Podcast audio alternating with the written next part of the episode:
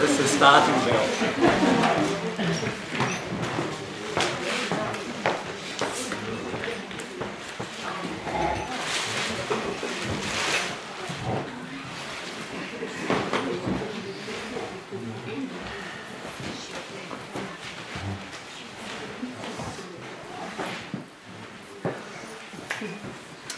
Um, before I begin, I'm going to raise an emotional issue for you guys.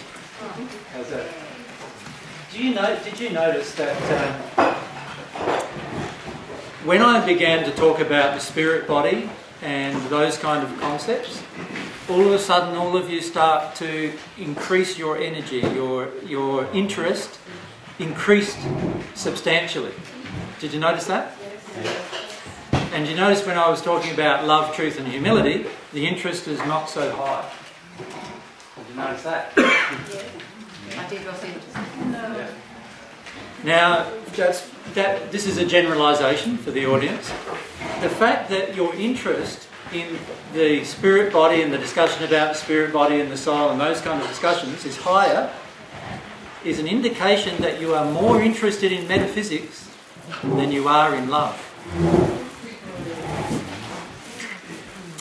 And, and remember, I said to you that actually these three principles have the highest amount of laws involved in them, they have the highest amount of truths involved in them, and they are going to be necessary for your complete future development, like right the way through eternally, your eternal future development. Now, what that indicates to me is the same as what it indicates to many o- to me when I visit many other audiences, and that is we have this very strong interest and desire to talk about the nuts and bolts of things, but a very low interest and desire to talk about the real things that control our entire life. And and this is where I feel the majority of audiences that I'm speaking to still don't understand these particular three things. They feel that that's boring and this discussion is more interesting. You see, for me, it's the exact opposite to that. I find this discussion boring and this discussion more interesting. And as you develop further and further in love and truth, you will find the same shift happening inside of yourself.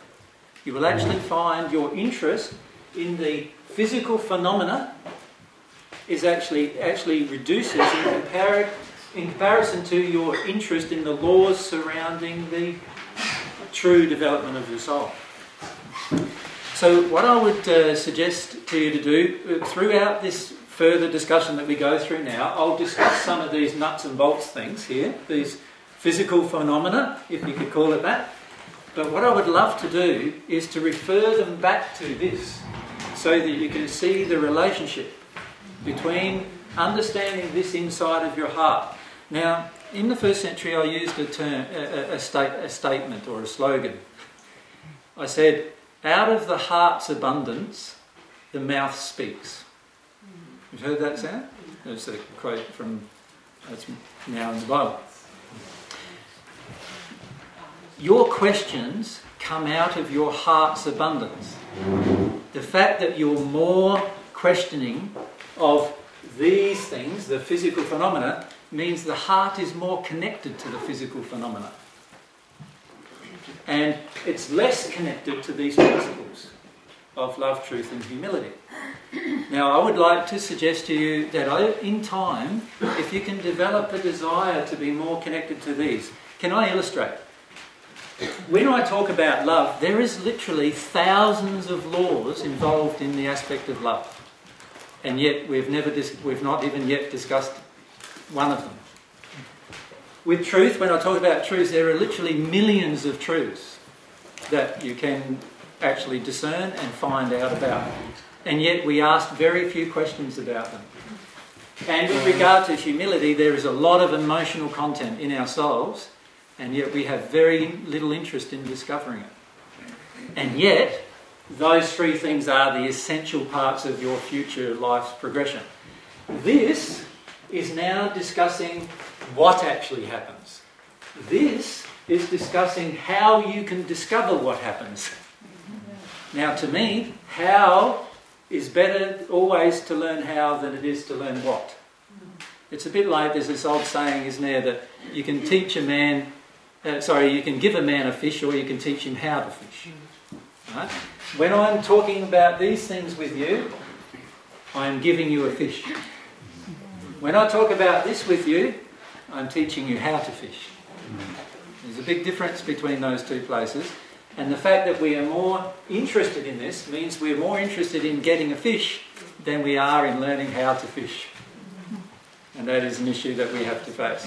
Why isn't, I mean, why isn't that natural for us to, to, to uh, take our focus on that one? Uh, there are some very good reasons why. Um, one primary reason why is that on the earth we are so used to having someone else tell us or give us things rather than having to go through the process of self discovery. We, we want other people to, who, have, who have already discovered it to, to, to just tell us so that we don't have to go through the actual process ourselves of self discovery. And that is a major problem for our future development because, in the end, all of us are totally capable of discovering ourselves the truths of the universe rather than needing another person. But unfortunately, because of the way we've been brought up generally, we always are focusing too much on needing other people to tell us rather than being taught how to do it ourselves. And if you look at all of our education, all the way through primary school and high school, uh, I don't know what school, different layers of schools you have here, but in Australia we have a primary school and a secondary education. And and then we have university education. If you look all the way through these forms of education that we take nowadays, most of the time we're being taught like what rather than how, unfortunately.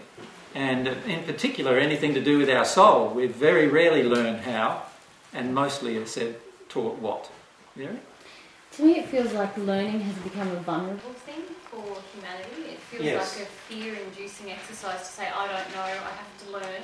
I, um, I, there's uncertainty, and Can instead louder, of please? She's um, thinking about it loud as she can. Yeah, no. I was saying that to me it feels like the process of learning has become vulnerable for humanity.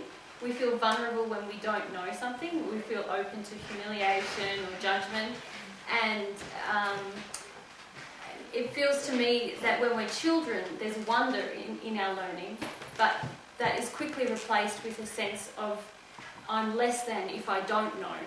And um, that's why I feel like we want to know, we want the fish instead of learning how to fish.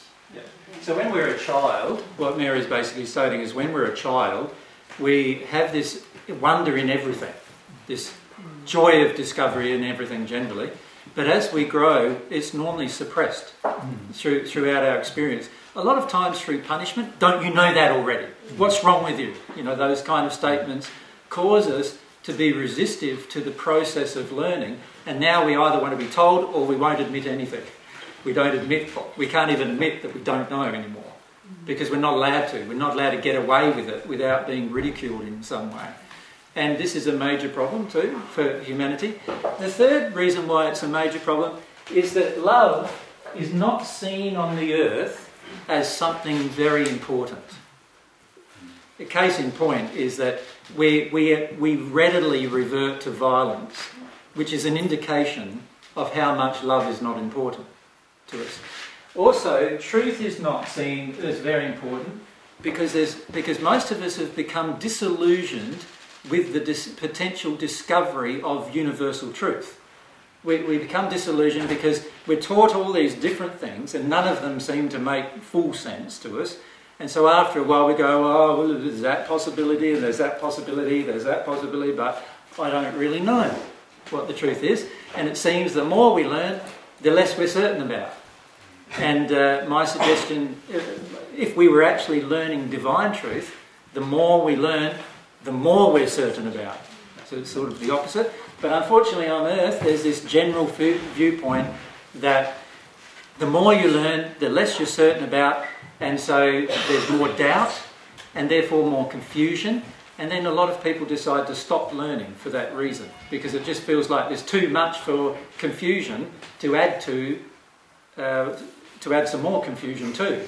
And so we become very um, resistant to the process of learning after that. So I feel there are a lot of emotional reasons why we are less interested in these things and more interested in these things. Yeah? But we are not, I mean, we are not going in the way of love. Uh, I mean, we, have been living for, for many years now, uh, and, and uh, I think that it, we are not going in the way of love. I agree. And, and you are talking about it, and many people are talking about it, and we can understand it, but uh, in some way we don't take it to us. And, Well, uh, the problem is, is that we think we understand it. But, but the problem with every, uh, with love in particular, is that love is a feeling and an emotion, and it has to be felt to be understood. And so, unfortunately, we can listen to a talk that talks about love or humility or truth, and we think, yeah, I, I get that, I get that, I get that, I get that. And then in the very next thing we do, we're unloving. So that tells me I don't get it.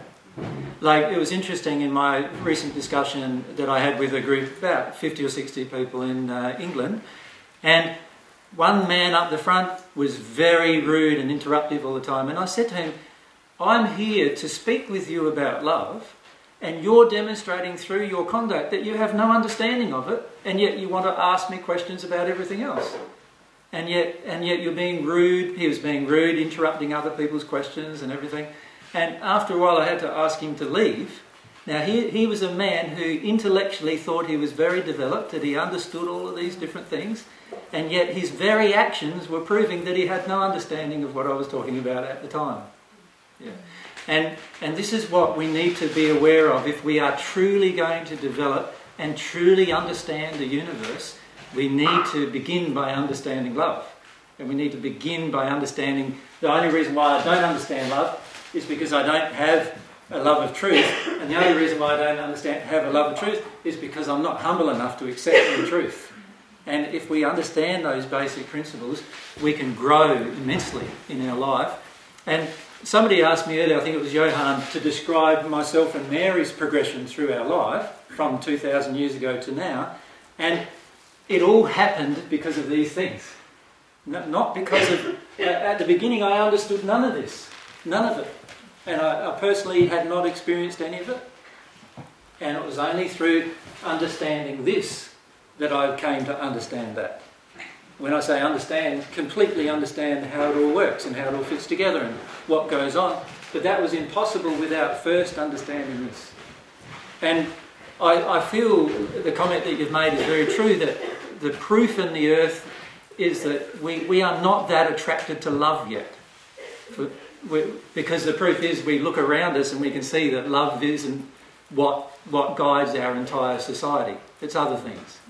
And, uh, and if you look at the different ways that nations work with other nations, you can see quite clearly that love doesn't guide nations, unfortunately, yet. My feelings are in the future, once some of us make this switch over into having a more of a fascination with these topics, now we'll have the ability to change our soul. Now love will guide eventually communities and then nations. And once love guides nations, it's going to be amazing what happens on the earth after that. Because once you're in a loving environment, you are free to investigate everything else. But when you're not in a loving environment and we're worried about our day to day health and our day to day welfare and our day to day activities and whether we're going to die tomorrow or not because of a war or some kind of attack or terrorist thing or whatever, now we can't develop as freely because we don't have an environment that's been created for development. It's the same as you place a child. Every single child is capable of learning, yes? Very, very rapidly. There was one child that I met, five years of age, seven languages, spoke seven languages.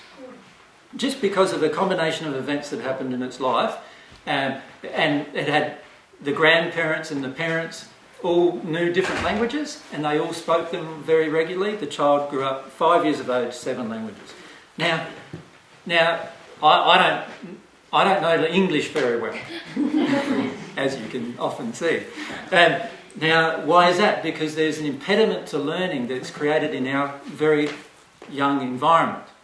That, and the impediments to learning are all about fear. They're all about what happens in our childhood environment that causes us to fear that causes us to feel emotions that are unpleasant, that we can't, we feel like we can't feel. And, what we need to do collectively is change our environment so that love allows learning. You see, see, love, fear doesn't allow learning. Love allows learning.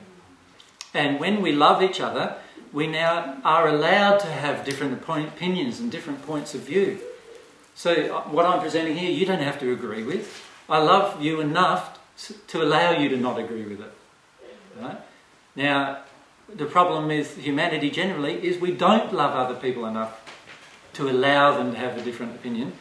But the other problem we have is that we all don't understand love enough to see what love would do in any particular situation or, or circumstances. So, so I feel that these are the crux of our development. This is, while fascinating, and I do find it fascinating personally, all through my life I've found physical things and, and scientific things fascinating. That's always been the case. But I still see more, I still feel more fascination about this. If I can put it another way, to me, this is the skeleton by which, or the laws by which, this operates.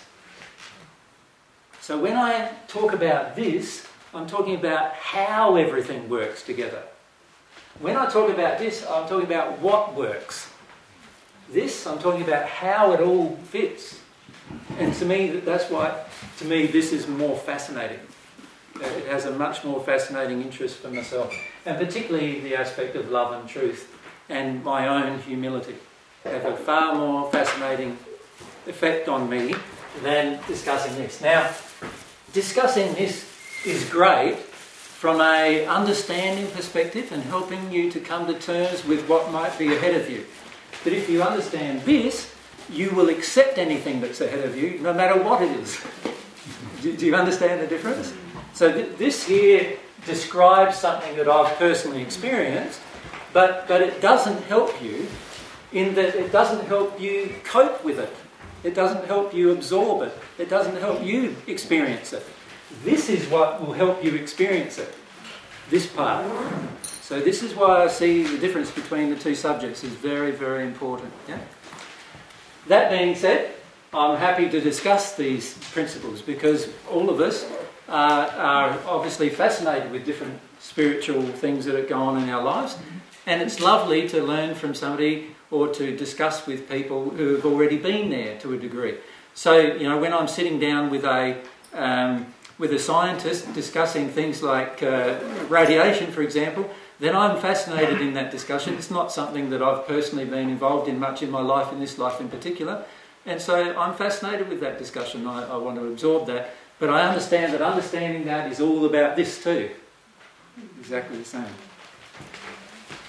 everything you're telling is, in my, my mind, finds it positive and wonderful. But since you started talking, I feel um, physical tension and pain. Mm. And tension, in one way, um, it's, I know, I've experienced before, but this very located pain, I'm not.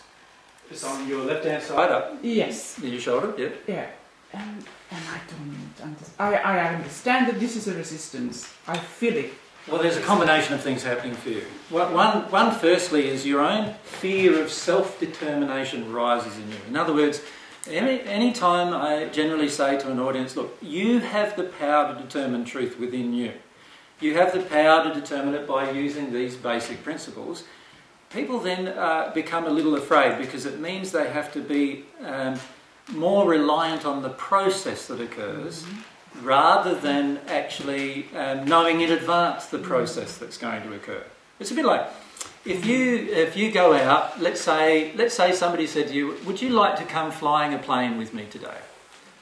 And you'd go, "Oh, oh okay, I'll come flying a plane with you today." Um, and what we're going to do is uh, we're both going to strap a parachute on our back, and once the plane gets up to you know 15,000 feet or whatever it is, we're both going to jump out. And you go, okay. um, now, you, if you were still interested in that process of jumping out of the plane, you would want to find out quite a lot, wouldn't you? don't you think? And rather than just engaging the process, uh, what would you start doing? And because of our fear of what might happen, we realise it's a life or death situation, yes? So we start worrying. We start worrying. And what do we do then? We ask lots of questions when we worry, generally. Or we don't do it at all. One of the two. So you start worrying, you start asking lots of questions. What are the questions that you might ask? Is, is the chute packed properly? Where do I put it on my back? Is it, is it on? Those kind of things. How do I pull the cord? What goes on? What happens? We may even start, even because being afraid of what might happen, start, uh, what if this and what if that? We ask all these other questions as well, generally. Now we're doing that because we're afraid of the potential outcome. We ask lots and lots and lots of questions. Now, it's good to ask questions, definitely good to ask questions. But some of our questions are born out of fear and not desire. They're not born out of a desire to know, they're born out of a fear of knowing. Do you understand? What, what is it going to mean for me if I know? What, what, what is it going to mean for me? What changes am I going to have to make if I ask? So then we don't ask a lot of the times. Now, what's happening for yourself is that this fear rises in you of this process, like discovering this process and living in this process. And then a woman who's with you in the spirit world connects to that and then starts trying to suppress that process. So she start, she's now going to you, I don't, I don't know if this is right. This is not sounding good to me. This is, so now all of her doubts get reflected at you and pressed upon you. And it start causes, it will start causing pain. Now in the past, you've done pretty much everything she suggested to you, so there's no pain. When there's a feeling inside of you of doing something different to what she, she, she's suggesting to you, now she's not happy with that choice. And because you're open to that influence, you're open to the pain she creates as a result. And it's to do with your feeling of responsibility for women and therefore for yourself. Yeah. yeah. The fear of taking personal responsibility. In the past, you take less responsibility, you have a spirit telling you what to do. Then you don't have to feel like I'm having to take my own choices and decisions. And of course, you're going to attract a spirit who doesn't want you to make your own choices and decisions. She wants you to make the choices and decisions that she wants for you. Yeah. And now, when you contemplate this information, you're starting to have to look at having to make your own choices and decisions without her help and assistance. Now, if she's, she's upset with that, and you are too. She's upset because she can't now tell you exactly what to do, and you're upset because now you don't have somebody making you feel safe every time you do something. And so there's an automatic pain creation in the shoulder. Does that make sense? Yeah. Now that's the background of what happened. I could have just said it all in two words, couldn't I? You've just got a spirit with you who's causing you pain because of your feeling of not wanting to take personal responsibility. Mm. That's a summary Okay. of what's happened. Um, if we have to get up to the second, 22nd um, dimension before we can have this soul union and Mhm. reincarnate, how many times uh, have we reincarnated here? Like in general, is it possible? Except for myself, all of you have reincarnated zero times. For myself and my Mary, my soulmate, we have reincarnated one time. That takes a long time. And not necessarily, we'll discuss that, Uh-huh. but I'll also discuss this as well, why this is the case. You see, you see, there's this constant viewpoint by people who discuss reincarnation mm-hmm. that reincarnation is essential for your spiritual progression. And it is not true. Mm-hmm. You do not have to return to earth ever again. Ever again.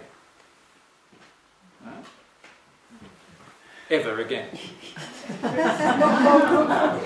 to grow, you do not have to return to earth. In fact, these whole dimensions are about growth without returning to earth. And you know what? By the time the third dimension is experienced, almost all people who believed in reincarnation on earth now no longer believe in it. And by the time the seventh dimension is reached, there's not a single person in the seventh dimension who actually believes in reincarnation as it's taught on earth. Not a single person. Mind you, there's not a single person in the seventh who actually believes in Christianity in the way it's taught either, or in, or in the Muslim religion in the way it's taught either, and so forth. Okay. Because they've all had to make changes. Yeah. Well, then when we get information in uh, regressions, for example, we Ah, have ideas that we've been here, there, and everywhere. Yeah, well, there's an answer to all the questions. So what we'll do is describe the process, and then what I would love for you to do is to ask the questions about, well, why is this happening? Why does that happen? Or why do people, like you said, have regressions, and what's going on there? What, what does it mean, past life regression? You know, surely there's a past life involved, and there's an answer. When we know the truth, there's an answer to every question. Does that make sense? Going back to the truth, uh, I heard before that living in truth makes you strong and free. Means that everybody that's not doing their job they want, they are not strong and they are not free, Exactly. and that makes them sick. And that's the reason why in the long term, doing what you don't want makes you sick. Well, actually, doing what you don't, uh, uh, what makes you sick really is a lack of love. Now, if you're not doing what you want, then you're not loving yourself. So there's a lack of love. And it's always a lack of love, either aimed towards yourself or towards another, that makes you sick. Always. There's some unloving feeling, emotion, behaviour that creates all illness. Right? Now, remember the truth is the doorway to love. So, so once we realise oh, I'm sick, so you know, like I get a virus, and uh, and so I'm sick. Now I can actually feel my way into it as to what it's about, what the truth is about what makes me sick.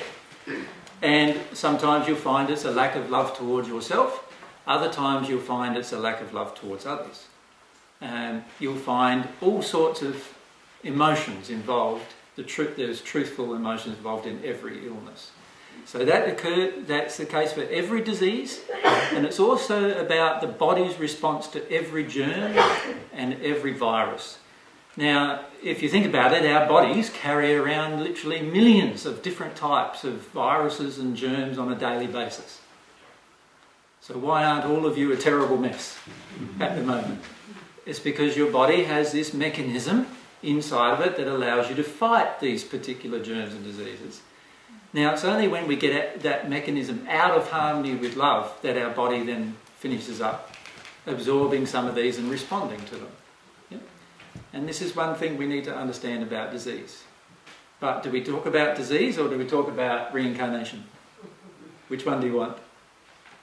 I want to ask you On earth, on earth. Which one do you want to ask about? Of course, that one. This one? Yes. This one? Yes, of course. Let's Yes. start- start. Uh, I wanted to ask you about, uh, I mean, if you take a person that is uh, focused on love, and you take uh, another person that's not focused on love, and if you take a look at the, a successful life, for instance, a successful, uh, I mean, having a career and having a lot of money, and you can do whatever you want to do. Yep. Yeah, so you couldn't say that the, the person that actually is focused on love competed with the person that's not focused on love uh, would have any benefit in the world. I mean, you couldn't say that in the world. I disagree.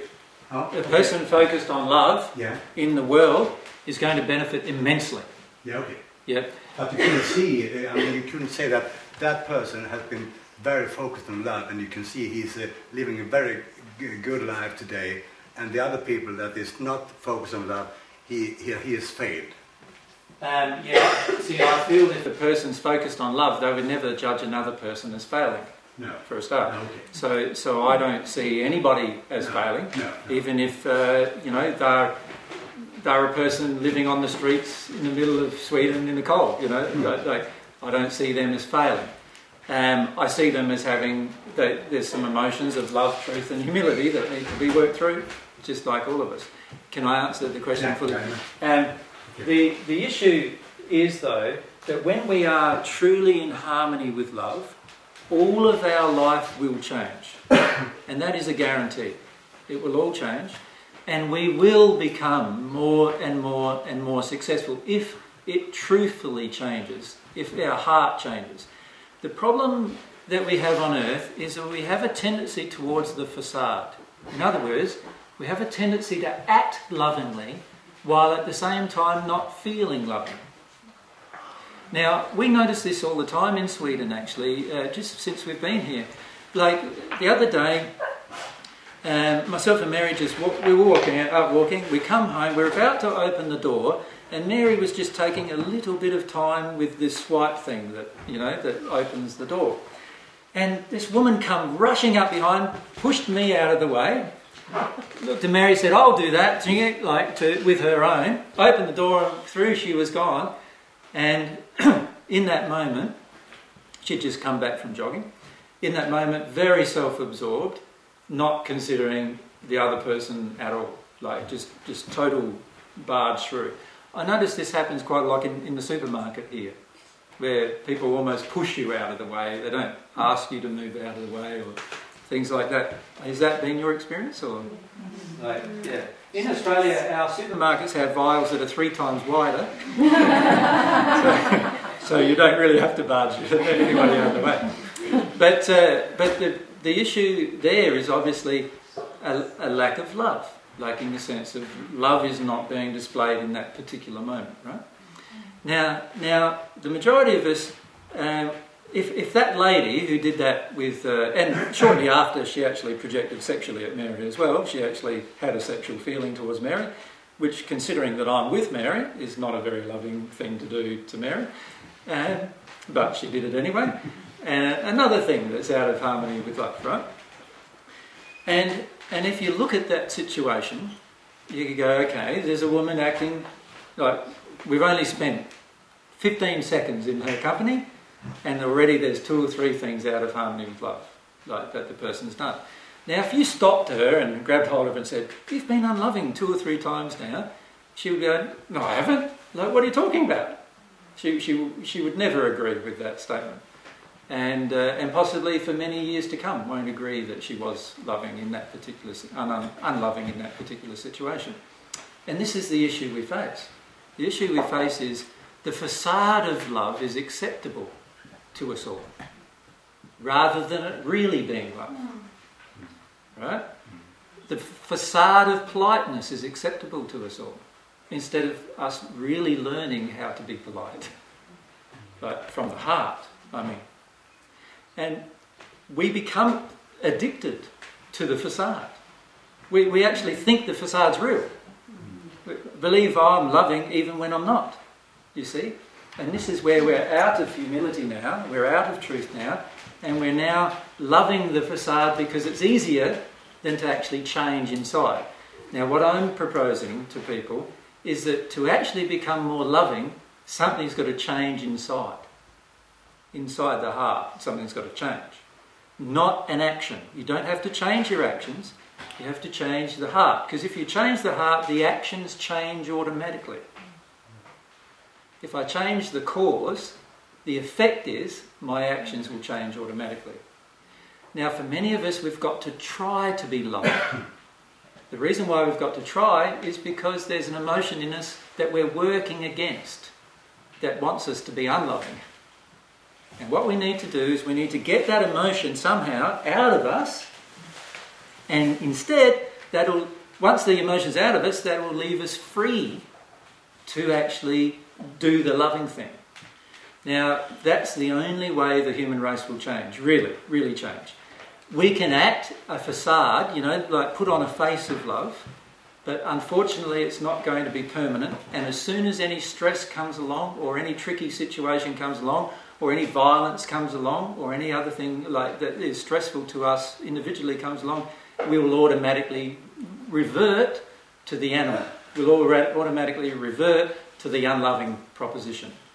And that's the thing we face. If we, if we change what's inside of us, get that out, there's nothing to revert to other than love.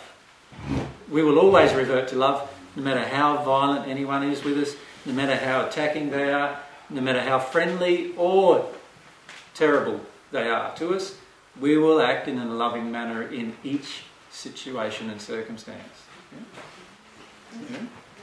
Uh, I'm just, I'm not sure if this was, uh, part of your question, but just following on from your question, um, it, I, while I feel I have the belief that love is the most powerful force in the universe, it does often seem that that many people on earth who are unloving seem to succeed and mm-hmm. seem to have a lot of Yeah. wealth and mm-hmm. seem to control things, mm-hmm. and those who are loving are seemingly powerless. Now I have some feelings different to that, but it is something that I do come up against emotionally from time to time. And I just wondered if you could talk about why that. Sure. We live in a fear-based society, do we not? Right? Totally fear-driven, fear-based society. Because fear is our ruler, anybody who subjugates themselves to fear will become successful. That's. Do you understand what I'm saying? can you repeat? Subjugate means if I if I let myself be ruled by fear, I will become successful. No, I'm saying fear is the ruler on this planet at the moment. Fear is the ruler. So while I am willing to live in fear, I will be accepted. I will be treated the same way as everyone else is treated because I am subjecting myself to the same rules. But as soon as I stop uh, subjecting myself to the same rules, I am attacked. Until love is the ruler of this world, fear will be the ruler. Do you understand what I'm saying? Mm. Now, while fear is the ruler, anybody who lives in harmony with the fear the most will be perceived to be the most successful. In other words, everyone who lives in harmony with the rules will be seen to be the most successful. Do you, do you understand what I'm saying? Yeah. Yes? But now let's say love is the ruler. Let's say love was the ruler. How many of us are successful now? Not very many of us, yes? Because we have different unloving and fear based behaviours, right? If, if love was the ruler of the whole world, then only would, when we're in harmony with love would we be seen as successful. Can you see the difference? Yeah. It's all to do with our perception. Yeah, but how could love, uh, I mean, actually be the most uh, greater thing that uh, when we are talking about it, um, we have not, I mean, normally uh, a focus on, on love or, or that part that you were talking about. So how could, how could we, I mean, get love to be the main thing for us? Well, I I already feel that for the majority of people on the planet, there is this belief system inside of ourselves that, that something's wrong. Mm. Is that not the mm. case? Like, majority of people on the planet believe something's wrong with the planet. Like the most general people feel that. Mm. Because, because we're not living harmony in harmony with love, we have a lot of wars, we have a lot of trouble, strife, we have a lot of violence and all these different things. So most people feel to a degree upset with that. And I feel the reason why most people do is because inside of ourselves there's a different ruler than what's outside of ourselves. Mm-hmm. The ruler inside of ourselves is generally more to do with love. Now you think about that. The majority of us want to fall in love sometime in our life. Mm-hmm. Do we not? And if we have not fallen in love sometime in our life, we often feel quite separate or alone in our life as a result. And I put to you that's because inside of us there is this natural affinity towards love if we're given full allowance of the emotion. So if we're allowed to experience the emotion of love, we want to experience it more than we want to experience any other emotion. So the majority of us would, if we were asked what's success, the majority of us would, uh, would probably respond being happy and in love with whatever it is we're in love with, right? Ma- majority of us feel that that's what brings us joy and fulfillment. And yet, our day to day life generally isn't a reflection of that because we're doing so many things because we're afraid, right? And fear, like I said, fear is the ruler of the world. So, so while fear is that ruler, I'll feel drawn into the fear. Right? So what it needs for us to all change, what it needs is all of us to stop listening to our fear. We all need to stop listening to our fear. Our fear is just a false expectation appearing real to us, and we need to recognize it. It's just all false. It's not real. It's of our own creation. We, we are afraid because we create things out of harmony with love. That's why we're afraid. Violence is a creation out of harmony with love. That's why we're all afraid of violence. Because it's out of harmony with love. Yeah? And what we need to do instead is change the ruler firstly within ourselves. Now, for the majority of us, there is a, there is a, um, a spark of love within us. Right? But at the moment, fear suppresses it most of our life. Right? What we need to do is change the dynamic within ourselves, firstly, where, where the spark of love is more important to us than the fear. That's what we need to do. We need to make that change, emotionally make that change. It has to be an emotional change. It can't be, I'm going to try to love more, I'm going to try to love more. Here, it has to be a feeling that changes so that inside of us we want love more than we want fear. Once we do that, then individuals will have changed. Once those individuals change, anybody in the community will feel that change. Then they will wonder, well, why is that person happier than I am? And they will probably want to change. And so forth and so forth until the community changes and so forth. Now, to me, that doesn't take a long time because there is these other scientific facts that we need to understand about love. One scientific fact is it takes very, very few people on earth in a place of pure love to change the world. That's one scientific fact about love that we don't understand, you see. And it changes, it takes millions of people in fear to harm a person and bring them to fear, but it only takes one person in love to change millions of people who are in fear. Right? And that's the capacity of our soul. So, if I focus on love and I sincerely change inside of my soul, it can't be an intellectual change, it has to be a heart based change. Once I do that, everyone around me will start changing automatically. They'll start being attracted to different things.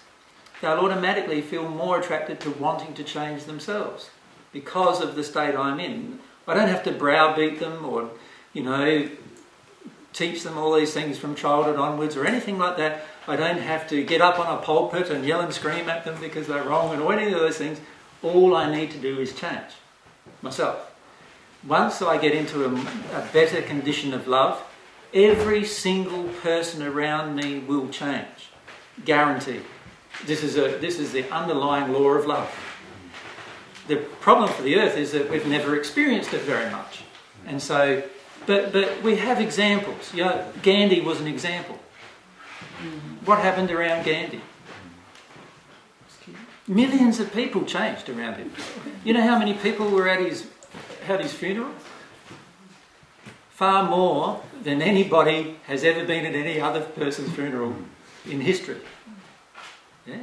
Literally millions of people watched it, uh, but, but millions were actually present at his funeral because he changed their life by living truth and love. And that's, that's one person. That's the capacity all of us have. Exactly the same capacity in our lives. And that's what we've got to remember about love. Yeah? The problem is that the, that the world's ruler is fear, and so we even at times find fear quite attractive and the problem is with fear is that fear always is associated with violence, the potential for hurt, and all of those kind of things. And so when we're threatened by, by the potential of violence, the potential of hurt, now we revert back to our fear rather than living in harmony with love. Um, what is the difference between living, between um, feeling, what did you say feeling our fear, fear and living it. No, it was um, feeling your fear and stop listening to it. Yes, yes. What's the difference there? Well, fear has a message. It's like a, it's like it tells a story. Yes. Now, when I feel my fear, I allow myself to feel the actual body sensations of my fear without allowing it to tell me the same story. So that's not listening to it. That's not listening to it. So fear would normally say. So let's say, let's say um, for for an average woman, um, let's say there's this big biker dude, big biker fellow, right, big large fellow. He's got long hair, tattoos. He's got half of his uh, body showing, you know, over his vest, and, and he's walking up to you, and you're the only person in the street. You're the only person there, and he's walking up to you, and he's looking straight at you. How does that feel? Now, for most women, they would go into some level of fear because there is this underlying society thing that that's the kind of person who might attack me, who might rape me, who might harm me in some way, so forth. Now, of course, if he came up with an angry sort of look on his face, it would be even worse, wouldn't it? But if he come up with a smile on his face, you'd feel a bit more relaxed, wouldn't you? Yeah? But can you see, as he's coming up to you, you're telling yourself a story. The fear is telling you a story. Now, you have a choice now. You either live in that story or you challenge your fear. Right? Now, if you live in the story, what might you do? You, see him coming, he's looking at you, and he's about 20 metres away. You go, where's the next shop? You know, and into the shop, right? Or something like that. that. That is you responding to the same story. Now, you see? You're now listening to your fear, but you're not feeling it. You're avoiding it. Yeah? Now, what I would do is I'd say, right, my law of attraction has brought this character into my life. And uh, it doesn't take me, I don't even think about that anymore. I just think every event's like that. It's brought me, it brought me him into my life. There's a feeling that I have. This is the reason why I, he's in my life. Because I need to feel this feeling. So I feel it. The moment I feel it, I've changed something now. I'm no longer listening to the story, but I'm feeling the emotion. I'm humble to the actual emotion. So you're not trying to push it away. You're not trying to push it away, you're not trying to manage it. You're not trying to make it go away by taking an action. You're humble to feeling the sensation within your body, feeling the emotion. You know, in that moment, I've had people who have a cross look on their face all of a sudden smile at me. Just from me acknowledging the fear that I have. And instant, it's an instant reaction. And that's where if you change inside, you're not living the same story anymore. All fear comes from a prior story.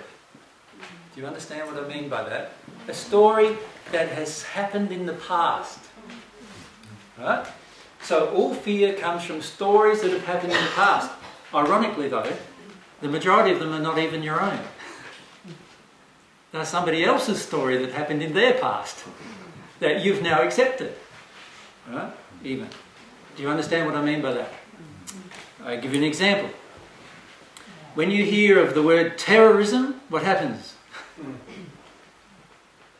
Have you ever had any terrorism here in Sweden? You have? Yeah? How recently? In a small scale. On a small scale? Yeah? Was it ac- active terrorists or was it just more individuals or what, what was it? Suicide in a car in Stockholm last summer. A bomb? Mm. Yeah. Yes? Yeah. So that's happened. Now, did that happen to you? No. No. But because it happened, there's this automatic acceptance of the fear involved with the story. Can you see? Because it did happen. You know, I see Swedes who come to Australia.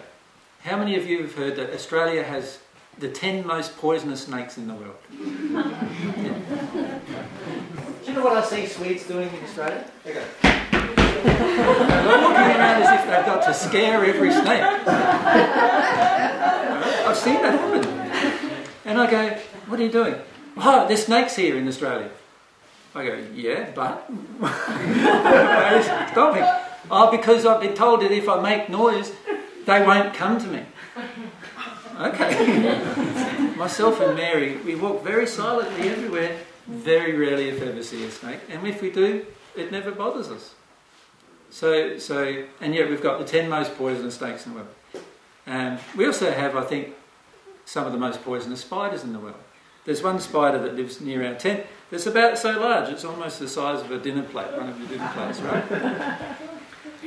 so when he crawls up the side of the tent, and you see, see, you see that a lot of people get a bit afraid of all of that, right?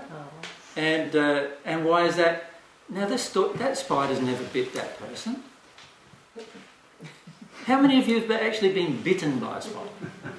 One, two, three. I have. That makes four.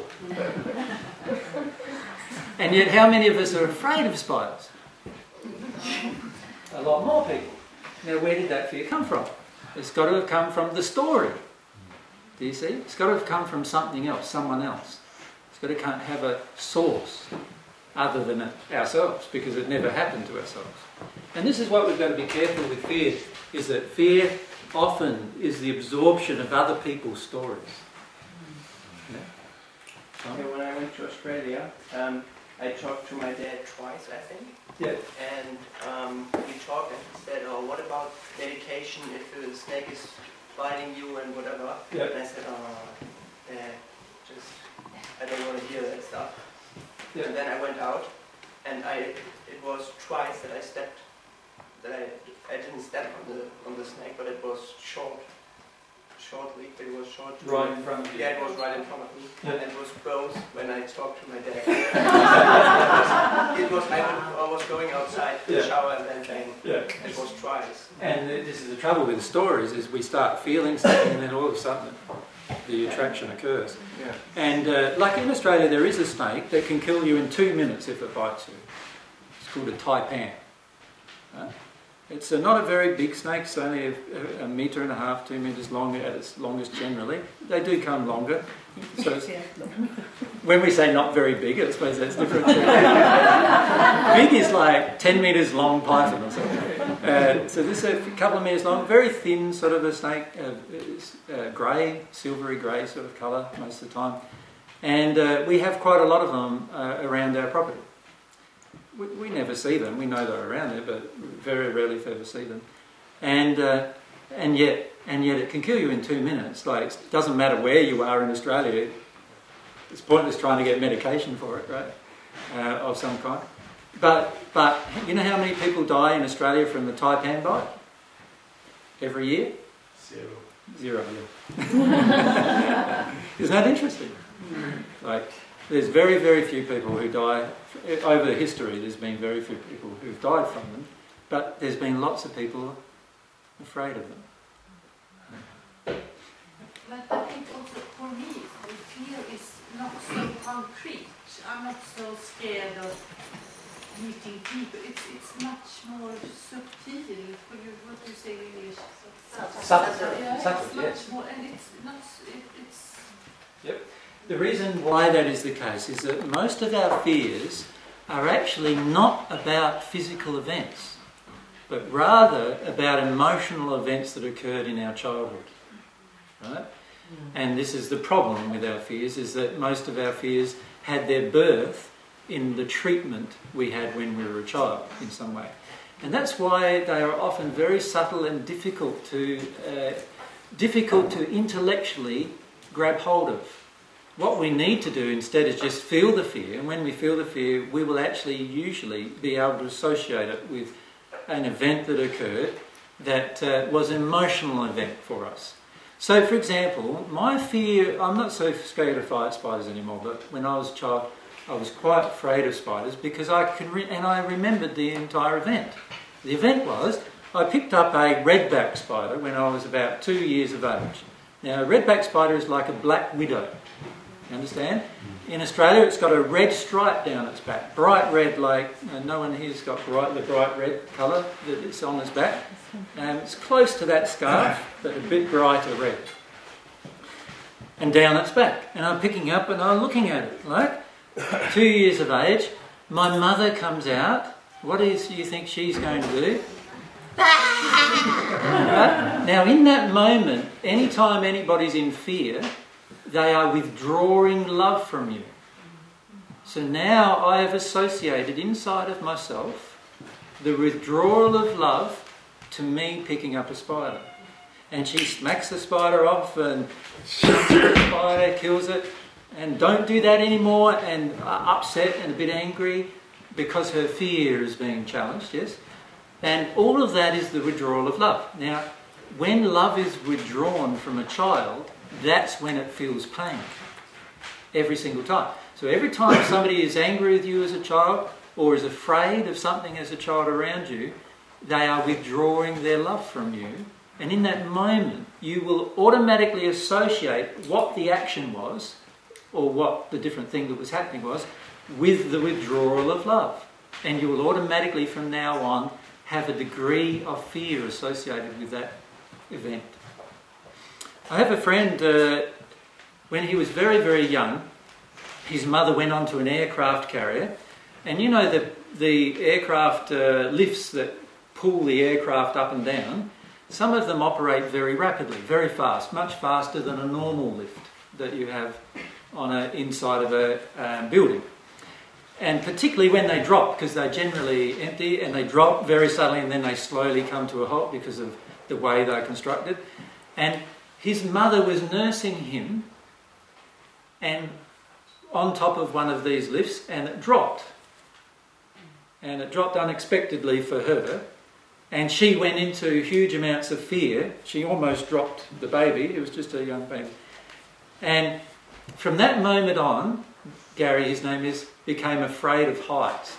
He's now a builder of all professions, and he's afraid of heights. So every time he has to get on a scaffold, there's a worry, and so forth. And unless he releases this emotion, this connection with the withdrawal of love from his mother at the dropping sensation, he will remain afraid of heights. Understand? Okay. Anyway, um, let's progress out of that subject, shall we? And back to the question that was asked. Shall we do that? Unless you want to go home. You are? 2,000 years ago, there was a big story happening. A big story? Yeah. It was a a lot of tiny, fear. tiny story. tiny story. With a lot of fear. Can you tell us about this story? Sure, sure. And the reality is, my story is a tiny story. Like you, you are born, I was born. tiny story. Two people got together, had sex, created, created myself, and obviously two other people got together, created Mary in the first century. Let's describe what happened though. There's God. God created all of our souls, including yours and mine, of which I am one half. I am one half. The, the, there is another half of me. Now, when Joseph and Mary, my, my mum and dad, uh, came together, they had sex, and my mother became pregnant with me. What happened at the time of conception was two bodies were created. Two bodies, a spirit body and a physical body. And my half of the soul became attached to them through cords.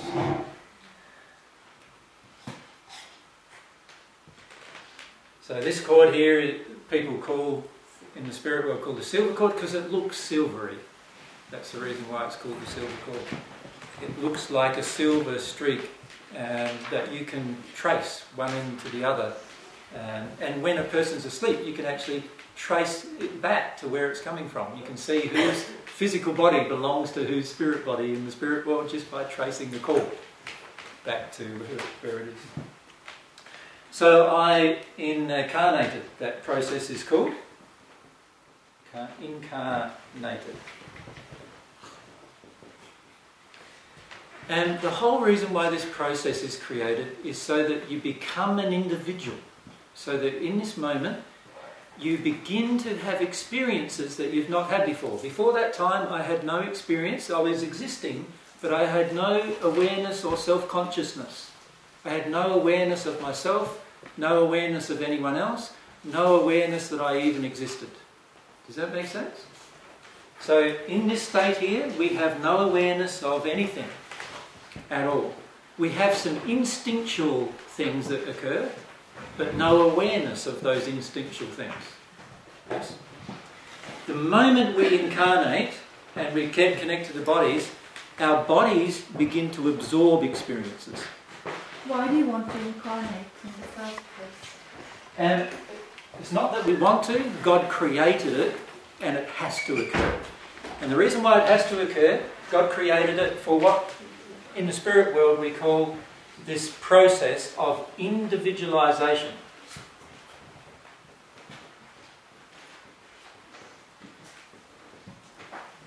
In other words, the process of us becoming an individual in our own right and then growing as an individual. So, for the rest of your existence, you will continue to grow as an individual if you so choose to do so. You will never become joined in another individual, another individual soul. I'm not talking about the other half, I'm talking about another complete soul. You know how a lot of uh, religions talk about the uh, we all become God. We are all just facets of God, and eventually we join together and we all become God again. God, there is some thought that God exploded herself or fragmented herself and then is joining herself back together again. That's not the case at all. We are all going to be individuals for the rest of our existence. In fact, what I've found through my own existence is the more I progress in love, the more individual I become. Not less, more. Right? All right? I'm thinking about what Tolle is talking about, uh, letting go of ego. And it it's, um, applies to a lot of things that you've been talking about, humility and truth and love. Yeah. But, but that's, uh, that's more also being more a part of, of a whole, connected to everything else. Yes, remember that when I become more as an individual, it does not mean that I don't have strong connections with everyone else. Because the reality is, the more you become an individual, the stronger your connections are with everyone else. Because you have the emotional capacity to have a stronger connection. So you actually grow in the expression of your love towards all things, and so therefore you become connected with all things in a far greater way. So I'm not saying you become disconnected from your environment, but rather you become more connected with your environment. Do, do you understand the difference? Yeah? Um, so, so Tolle uh, talks about, and many other Eastern forms of religions too, where, where he took a lot of his information from, talk about losing the ego. But see, ego to me is just a word. And the word ego to me means a lack of humility, a lack of truthfulness about what's really inside of your own soul. To, to him, it also talks to him and other people who are of an Eastern philosophy background. They feel that it's talking about the emergent, the merging of yourself into others, and I don't agree with that. I feel, and I know from my own experience, that we become more individual but we become more lovingly connected to everything around us. So when you move to the, the 22nd there, yep. Uh, you're still an individual and like for eternity, but you choose to reincarnate?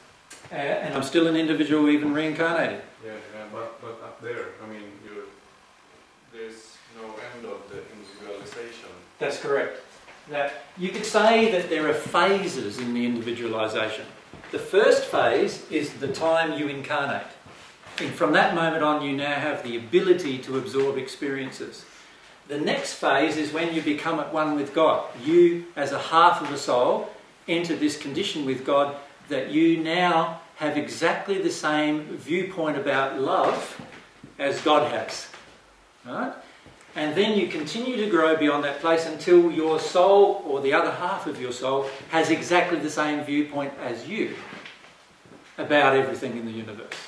And that's a soul union. That's another phase. Now, I haven't discovered any more phases, but I'm very certain there are more phases because everything God's created has uh, an, an, infinite uh, capacity to it. So, so I feel this is phase number one, if you like, the actual incarnation. Phase na- number two, the at one with God phase. Phase number three, the individualization union of the whole soul, not just its half. And then there will be phases after that. I'm very certain there will be, because everything God creates has a, this progression to it. And so I don't feel that anything I'm teaching you, there isn't more beyond it.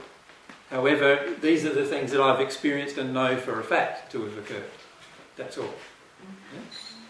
So why do we start uh, our lives on earth? And why don't we just develop? Because uh, Earth, uh, see, what God has done is that if, if we all began our life in our spirit body, there would be so much sensory input that it would be almost like a sensory overload. So the beauty of a physical body is that it has limited sensory input. So that then allows us to slowly develop and absorb. It's a bit like asking me the question, why don't we all go to university when we're born? And it's the same answer. It's because if you place a baby in university, what's its capacity? little, right? Uh, little capacity. So little capacity to learn and absorb in that it has to go through a process of growth. And so what God has designed is a process of growth while the soul is primarily associated with the physical body, and then a process of growth while the soul is associated with the spirit body, and then a process of growth that where the soul is just itself. Does that make sense to everyone? Like a, it's a beautiful process that I that I feel happens. So part of this university is to learn fear.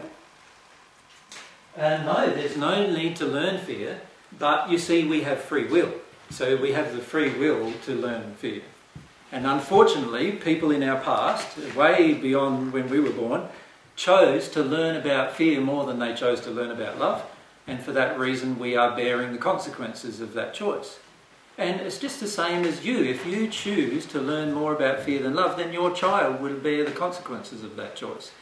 Now, my feelings are if we can't change for the sake of our children, then who can we change for? So if we can't learn to do more loving things for our sake of our own child, then it's highly unlikely we're going to do it for ourselves or anybody else. So God's also created this system to look at our child children and go, wow, I've created fear in that child. Wow, I need to look at myself, you know, and change here so that this stops. And, and if we are not able to do that with our own child, it's highly unlikely we will have any stronger motivation in our entire life to do it with anyone else. Yeah. Because um, that's the uniqueness of the earth plane, isn't it? It is that we are actually able to reproduce ourselves. Yes. And within us, there is this capacity for love and bond with offspring. And God is trying to teach us about her love through this through this process. process. So, so God's, God's designed a universe, and particularly the physical universe has been designed so that you can learn about love very rapidly. And one way that God's designed for us to learn about love is to actually be able to procreate, because this gives us the ability to learn about unselfish love inside of ourselves. You see, a lot of times with our relationships, we're a bit selfish in the relationship. You, you know what I mean? Like we get things from them, we give things to them, feels like love, but not always love. But with a child, when it's born and it's crying and, and, and it's got, you know, it's just, just newly born child, needs all of our care and attention, now we're learning about unselfish love more. We're learning how to love something without it giving in return, without it actually giving us a feeling in return. Now, many of us start to demand feelings from a child, unfortunately, but, but we're already being taught how to love more by having a child generally. So, so the beauty about the earth existence, and there is no, um, uh, there's no ability to create the spirit body or the physical body in the spirit world. So it's only available to us on earth. It gives us this unique experience of being able to learn about love in the most rapid possible manner, which is God's design. God designed the universe that way. I, I'm just pondering. myself as well, but there's also the issue in that it seems to me that there's a greater quality to the love that we develop in the earth plane. Uh, In that, once we reach the spirit world, it's immediate the feedback when we step out of harmony with love. Yeah, we'll talk about that in a minute, I think. Whereas, yeah, on earth, we must develop that internally. Yeah. that? Yes, and see, here on earth, what Mary's talking about is here on earth, we have the ability to do the wrong thing and do the right thing and do things in between. We have a wide scope of potential activity that we can have, right? Now, in that wide scope, we don't receive immediate feedback as to the choice we just made. So, if you take an unloving action, for example, there's not an immediate feedback for the unloving action or behaviour, right? There is a feedback system, and as you develop, you will find yourself becoming more and more sensitive to that. But, but, it, but there's not the seeming immediate response or penalty associated with taking an unloving decision. In the spirit world, if you take unloving decisions and choices, there is an immediate response, right? And, and that causes people to make change without change necessarily needing to be sincere. Do you understand? In other words, it causes people to live in a in the spirit world. I mean, they make some changes, particularly on the natural love path, which is the first six dimensions. I'll talk about them in a sec. It causes people to make changes without the changes being in the soul. They're in the mind only. And and on earth, the changes we make have to be in the soul, we learn to do them in the soul if we're sincere about it. We learn to do it in the soul. When I say have to be, the only way you're going to make sincere changes on this planet is by doing it in your soul. And the reason why I say that is because if you do it in your mind only, when nobody is around and there's nobody else other than just you and God, you'll be drawn to take unloving decisions and actions that you would not have normally done when other people were around. Many of us already do that, right? Like, how many men would watch pornography as long as no one's around in comparison to watching it when somebody's around? Or let's be more specific, how many men would watch pornography as long as there's no one else around um, or there's other men around watching pornography rather than watching pornography when they're with their own partner? Can you see the challenge of it is greater when other people are around generally? That's the, that's the truth of things. So, so, what often happens with our development on earth is that we have this, uh, th- there has to be sincere changes towards love on earth for us to actually make major decisions and choices that are different. Oftentimes, we don't make sincere changes and we only do things differently because people observe. Does that make sense? Whereas in the spirit world, when we arrive in the spirit world, everything is automatically as we've created. And I'll describe some of the spirit world to you, and maybe in another talk, about how automatic feedback is given. You can see your own body. Now, have any of you watched the movie um, or read the book? Uh, Dorian Gray. sorry? Dorian Gray, is that what you Yeah, Dorian Gray. Yeah, yeah. Yeah. Yeah, some of you read Dorian Gray. And it's a story about a man who does evil things and he goes to a mirror and all of a sudden his face has changed to reflect the evil thing he did. It's a portrait.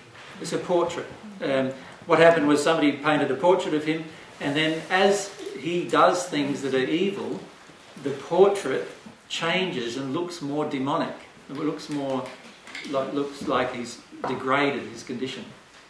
Now, for most of us, that is what is happening on earth. Every time we live out of harmony with love, there's something in our physical, in our spirit body that actually changes, and our condition looks worse. The whole reason why we age is because our body changes towards the towards the point of it looking the same as our spirit body. Do you understand? I don't know if any, all of you got that? Yes. The reason why we're aging is because our body is actually changing to approach what our, what our spirit body actually looks like. Do you understand? So, so the reality is, if we were in more love, our spirit body would be in a very, very young condition, and our physical body, we could be 100 and look 25. Right? In other words, our physical body would change to meet the condition of our spirit body. But for the majority of us, our spirit, our physical body is changing and looking older and more haggard, and, and eventually we get so aged and decrepit in our body, because that's now a mirror of our spirit body, that we actually can't sustain life anymore, and we pass. And that's why we pass. It's the reality of why we pass. If we um, were living in harmony with love and truth and humility, and we were at one with God, we'd look around 25 years of age or so. All of us. It doesn't matter whether you're 100 or, or, or 25. you still look 25. Yeah? Does that make sense to everyone? Yep. So the, the, the spirit body, the physical body approaches the age of the spirit body, and that tells us, that's a beautiful feedback system that tells us that obviously there are things that are out of harmony with love if we're getting older and more wrinkled and everything's happening, right? That's what's going on. That's, a bit, that's a bit shocking, is it? no, that's what I'm talking about. This is, this is some of the truth. And, uh, So, did God have to go through such a process to, because we're God's children, Yeah. so God created the soul as an image of the soul, to say it, but not necessarily the body, created those bodies t- for us to use to learn. mhm, mhm. And so, through, going through the spheres, uniting with the, going through the soul union, Mhm. other phases to my mind may be that we may become closer to God or more like God. We'll always become closer to God, and therefore more like God. So then did God, in order for God to know all this and create this for us, Mhm. did God potentially go through this phase too? I can't answer that question. I haven't found the answer from God. Because I mean, it's, it's a. It's an amazing very process. detailed, really detailed and thought of to the very last.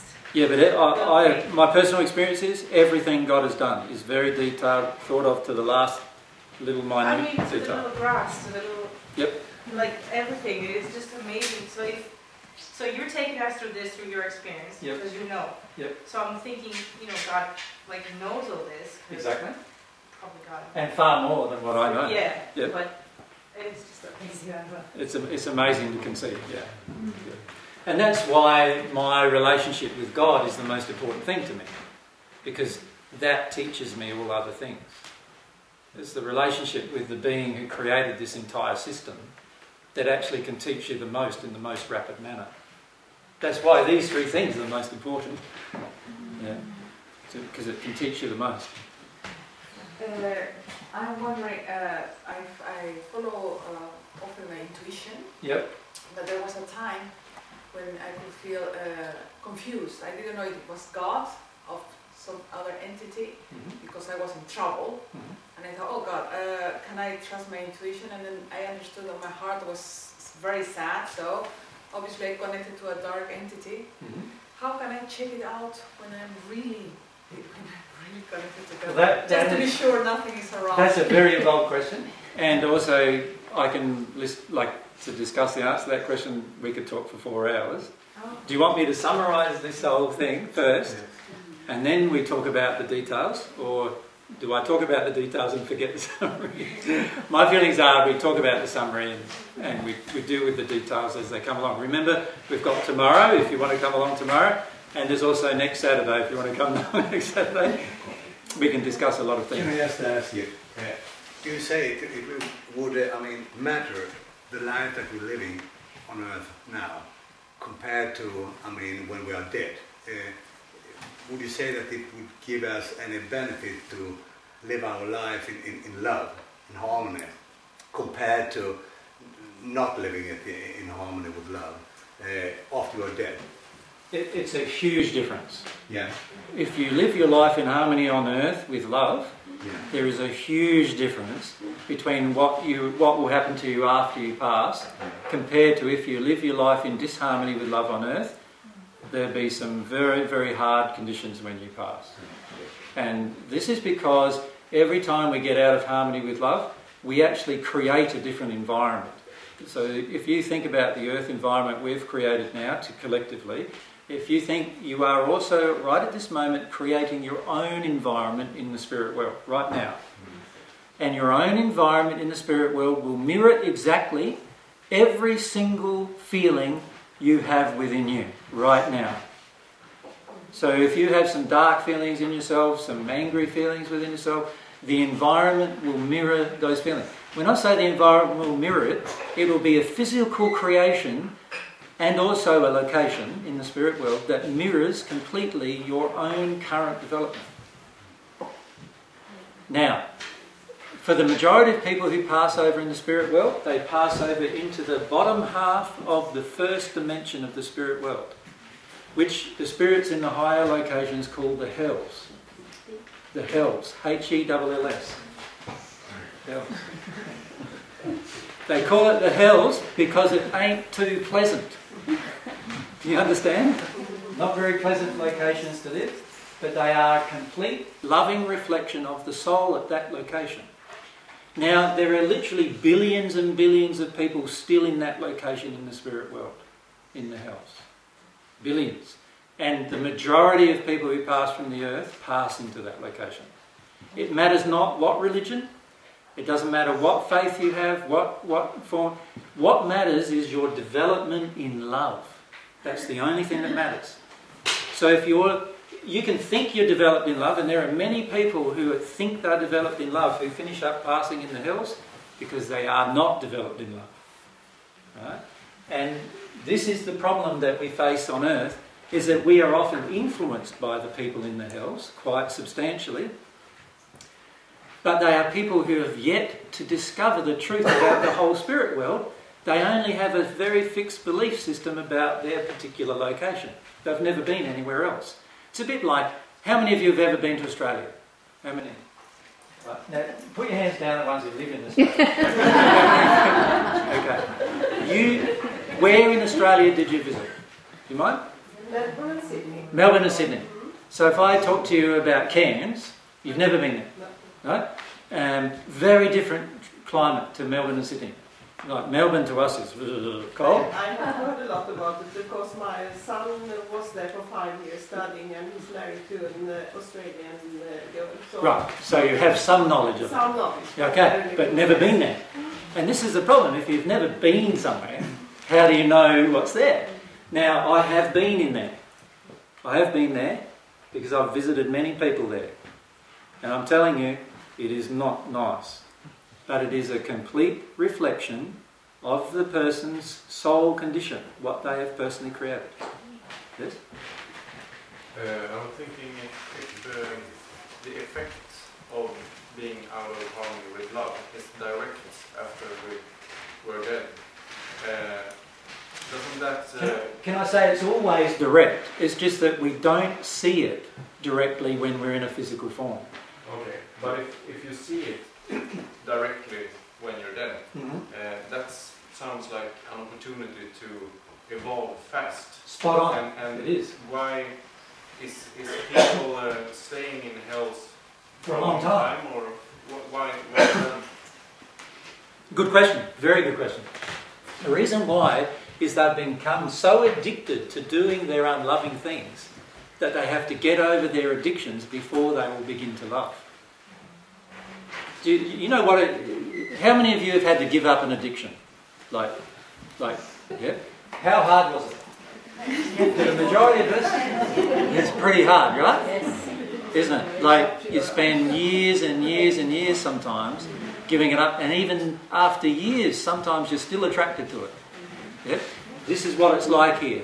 They are so addicted to doing unloving things, and they are so addicted to not being humble, that it takes them time to work through those addictions.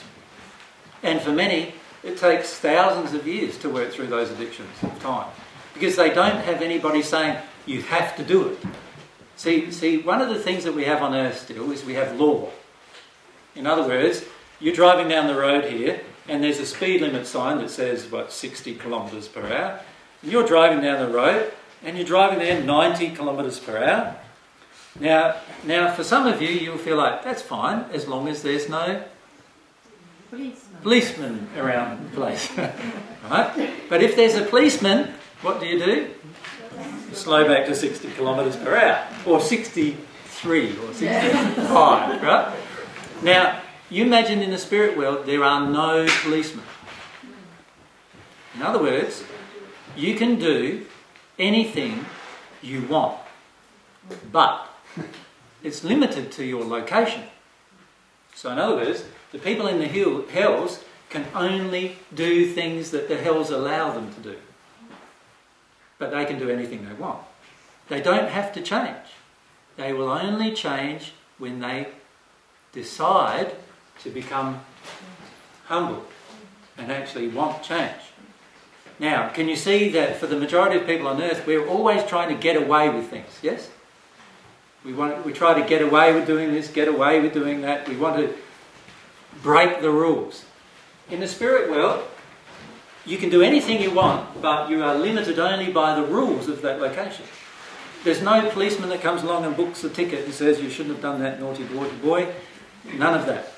Now, if you had complete autonomy like that yourself, do you think it would be easy or hard to change? Can you see how sometimes it would actually be harder to change if you have an addiction? Mm-hmm. So if you have an addiction to fix, that you need to fix up, it, it often is difficult to change. This is why if you learn how to change when you're on Earth, you're 100 miles ahead, 100 kilometres ahead of anyone else. Because, because you've learnt how to change. You've learnt the basics of your life, the basics of change. If you pass into that location without knowing the basics of change, it could take you many hundreds and potentially thousands of years before you even have a desire to know. That's the problem. And so, so the majority of people who pass into there are very resistive to being told anything. Now, there are many people who come down from the higher dimensions who try to tell them. They say, they say to them, look, it's all about humility. Now, you imagine trying to tell a murderer who murdered most of his life on earth that it's all about humility. He doesn't understand the first time you tell him. It's highly unlikely he will understand the first time. You might have to go back many times, and it will only be when he wants to understand, generally, that you'll be able to explain it to him and he'll understand. And this is the trouble with entering spirit world in that location, is we're so addicted to certain things that to give them up requires so much effort that we finish up not giving them up for a long time. That's the reason why. So is it not really the same thing like if you go to someone or someone is asking you something and they get triggered by it, they're saying you're unloving or whatever, and they're not open for it. Yes. So they're expecting it. Yes. How, how many, uh, like, like, I, I, I very rarely, if ever, angry with anybody, right? But often I get lots of rage. Of course, I say many confronting things. That's the reason why.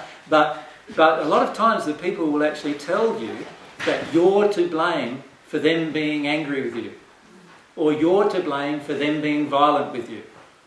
Right? Now, these people in the hells feel exactly the same way that you're to blame for their pain, and they don't want to take any personal responsibility for their own pain. So, if we can learn to do it here on earth before we pass, we have a great head start. That's the thing.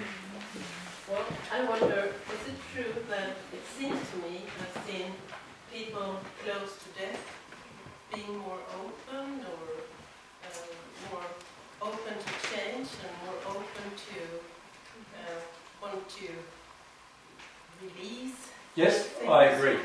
The reason why is when they just about to pass, uh, they often go through this quasi state where they're sometimes on earth and sometimes in the spirit world. And when they're sometimes in the spirit world, each of us have the opportunity to discuss things with them while they're in the spirit world. And what happens with most people when they pass is they have a large degree of fear when they pass. So just before they pass, they tend to hold on to life on earth. And what happens then is a series of discussions. So every time they go to sleep, there's a series of discussions with them about where they're going to live, what they're going to be doing, why that the fact that they can actually get out of that location when they go there, and those kind of th- thoughts are delivered to them. People are not always happy to hear them, but usually it makes them feel safer about passing.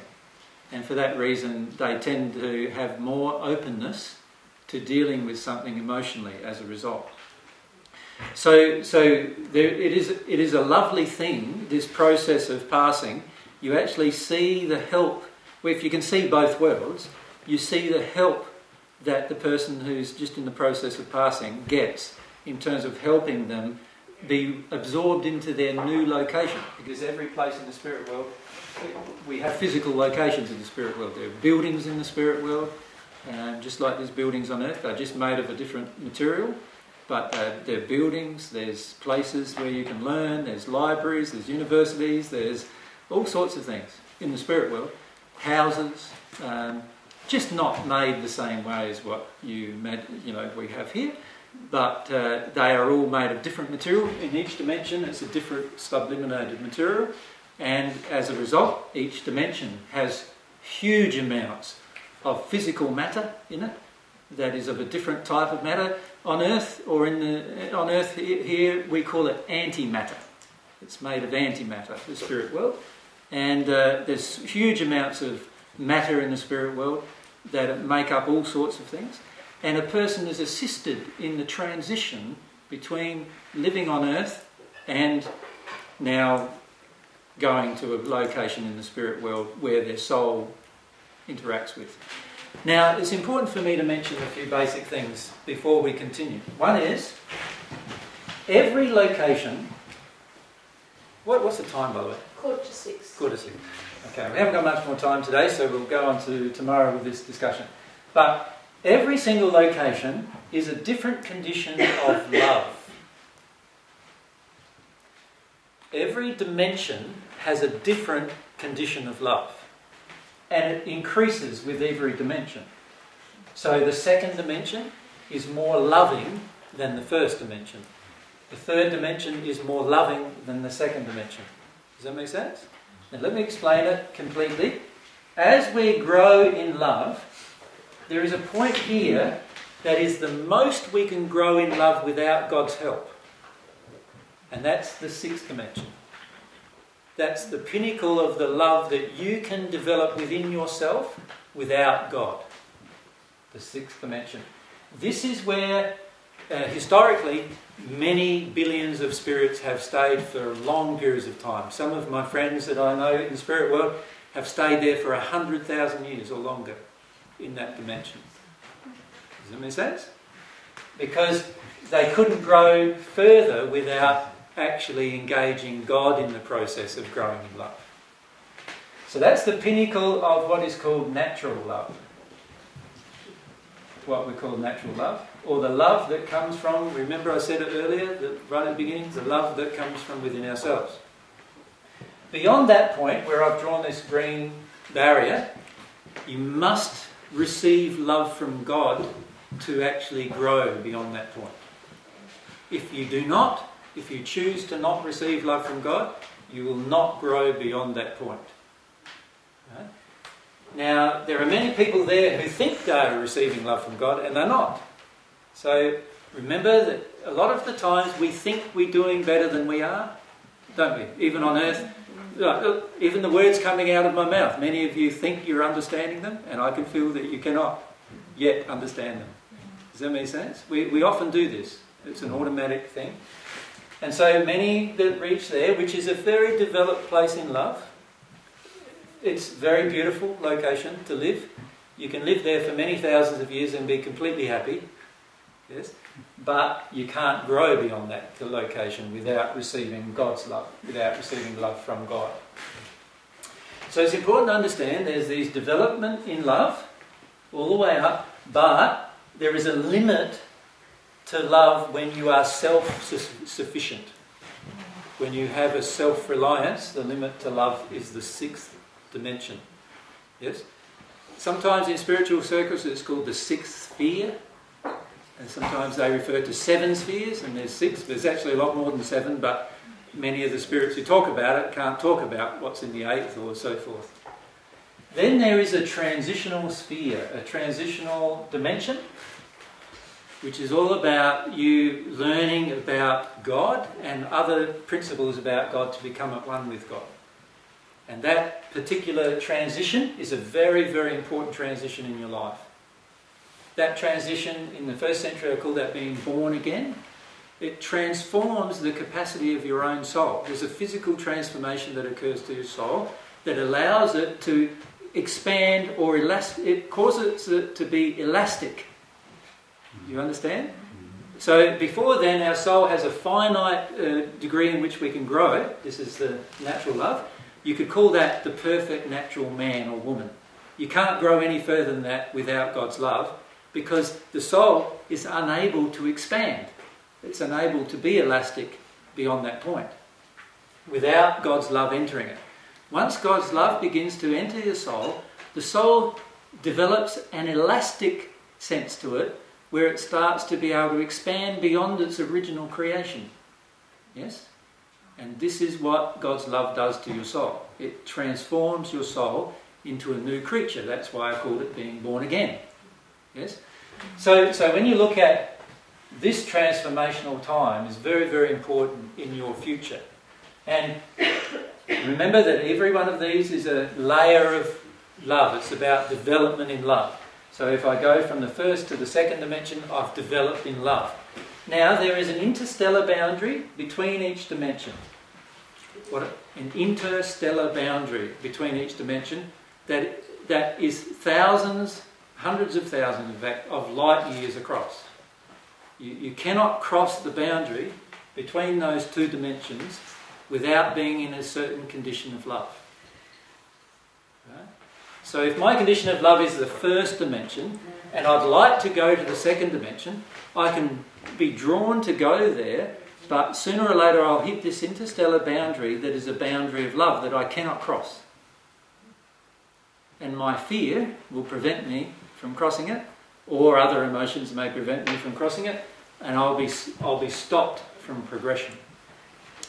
Once I've developed in love enough, in love enough, I can cross that boundary, that interstellar boundary, through my will, by utilising my will, and now I can be in my in the second dimension of the spirit world.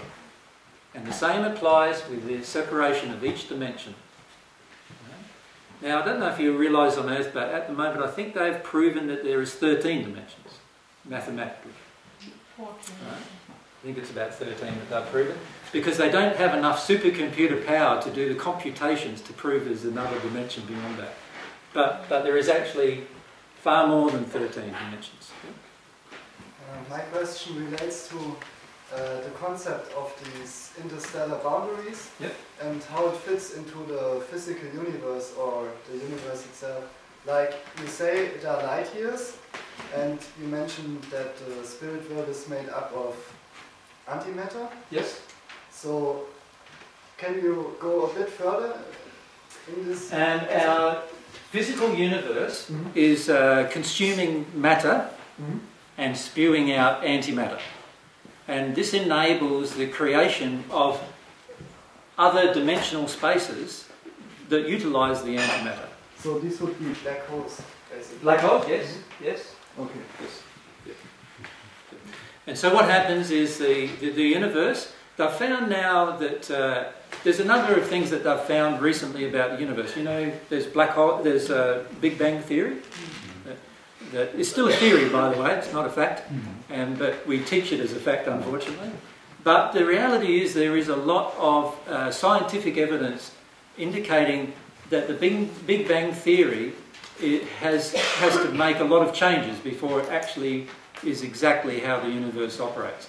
And what they've come to realise is that the, while our own little physical universe um, appears to be the entire universe, what they've realised recently through some observations they've done with special telescopes that uh, the reality is that our physical, there may be many physical universes of the same dimensional size of our own.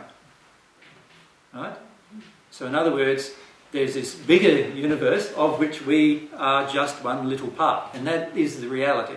There is a physical, universal separation, a boundary between each one of these dimensions, mm-hmm. between each universe. Mm-hmm. Yeah? And each one of these universes have also the creation of their own dimensional space around them as a result of the, the process that God has enabled to occur. Mm-hmm. Yeah. Starting to get a bit technical there. Can I ask you, uh, is it possible to recognize someone else when you passed away? Yes. Yes. Yeah, okay. Yes, um, although uh, only by feeling them more than seeing them sometimes, because because remember I said how the more that we do that is out of harmony with love, the more decrepit our body becomes, our spirit body in particular. Now, our spirit body can become so decrepit because of what we've done that we're barely recognizable to a person who used to live with us on earth. Right? Now, the only way they can generally recognise us is through what, I, what you would classify as a soul signature, a feeling coming from the other person. I know you, you're such and such. Yeah. Sort of a place of remembering, uh, memory. And uh, every single person in the universe has a unique signature and unique soul uh, characteristics and attributes. And the unique soul characteristics and attributes create almost like a signature coming out of us that every other person in the universe can recognize. So, so when spirits come to talk to me, they know who I am because they've recognized that signature. Does that make sense? People on earth come to talk to me, they go, oh, You're not Jesus, uh, you know, nothing like that. And, and because they don't recognize that signature, they've never met me before, so they don't know who I am. Whereas the people that have met me before know who I am. Does that make sense? Yep. So every single person you've ever met and that you remember you, even if you pass, even if they change, so they might progress in love from there to there before you pass, you'll still recognise them. Even though they're much brighter, they look a bit bigger, they look happier, you know, they, they look 20, by the time they get to seventh sphere, they look around 30, you know, 25 to 30, when they might have passed when they were 90, and they look 90, right? But when you pass, you'll feel the soul of the person. You, ah, you're you're such and such. You died 58, 58 years ago. I know you. You know, like, and you'll recognise them, and you'll meet up with these different friends that you've had through your life as a result of recognising them at the soul level. Yeah, pretty fascinating. yeah. Your knowledge uh, uh, came about two thousand years ago. And, and uh, my knowledge of all of this came about, um, and I didn't know about anything above the 10th dimension when I died in the first century. So I didn't know about the soul union. I, I, sort of guessed that it might be there, present, but I didn't know. I hadn't experienced it. Um, but my knowledge in the first century was up to the 10th dimensional space in the yeah. universe when by the time I had passed. But uh, that knowledge didn't come from me, it came from God. You see, this, I learned these basic principles. That's all I did. And in the process of learning this, I started absorbing truth from God. So I could start feeling God telling me things. Yeah? Which I then embraced and trusted, and then I went with that process.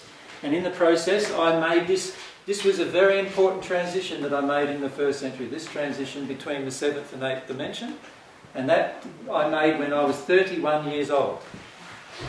Right? Once I made that transition, I understood many things about love and therefore many truths about the universe. But they killed you. Yes, but uh, it didn't hurt me. And how is the situation today? Sorry, how is it? The situation today. You are on Earth and you are uh, teaching us your knowledge? Yep. Are you in danger? Um, anybody who tells the truth is certainly in the world we live in in danger. If you look around about us, any, per, any person who says the truth about something, you look how much they get attacked. I think recently you had some kind of thing happen here, was it in Gothenburg or somewhere, where um, somebody dared to say that most of our emotional injuries come from our parents or something like that. And what was the actual thing? It was a, it was a child killing a, a child or children. That's right. And uh, it was a woman uh, writing in the newspaper that a, a child brought up in love should never do Would such never a do thing. that. And it was a And huge attack on her. Yeah. So that woman who wrote in the newspaper that a child brought up in love would never kill another child, she was right. But look how much she was attacked, Yes.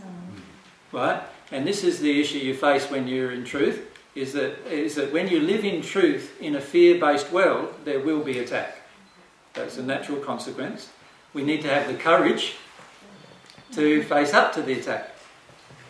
How can we secure it? Okay. Sorry? How can we secure it? You can't secure me. Why would you wish to? um, I don't want to secure myself. Um, there is no need to, to fear-based question in your heart. You, you're worried that that if something happens to me, that you then won't know how to become at one with God. But I've already said how to become at one with God. the basic things. So really, you don't need more truth than that. Oh, sorry. Does that make I need to ask, uh, there's a lot of mumbo jumbo and, and things on YouTube about you, and I'm quite new to this, and one thing disturbs me that they said here, that what you had said that the world would go under 2012, and I hope it's not true. I hope that was mumbo jumbo. There are, there are a lot of things that are going to happen to the world this year. Yes. Um, I do not believe in cataclysm and there be nothing afterwards.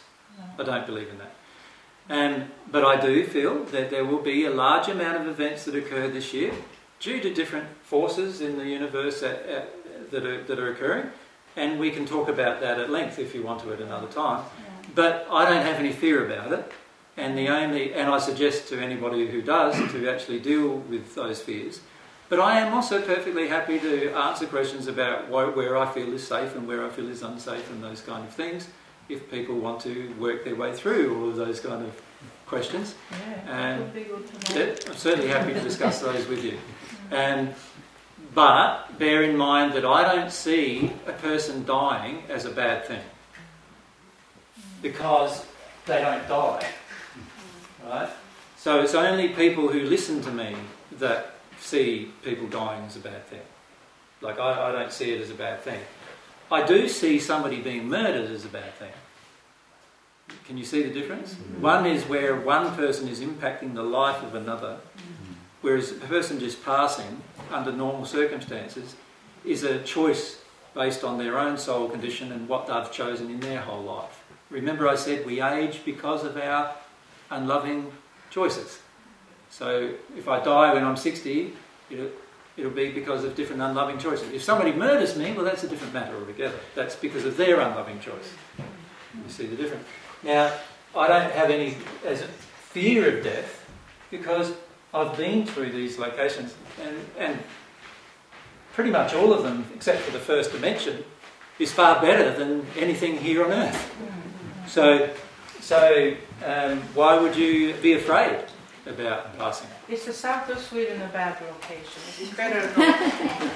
That's what comes Uh, to me. I- blunt answer is yes. The south of uh, Sweden is a bad location, Uh-huh. but uh, I can discuss that with you. Okay. Tomorrow. Where's the border? Where's the border?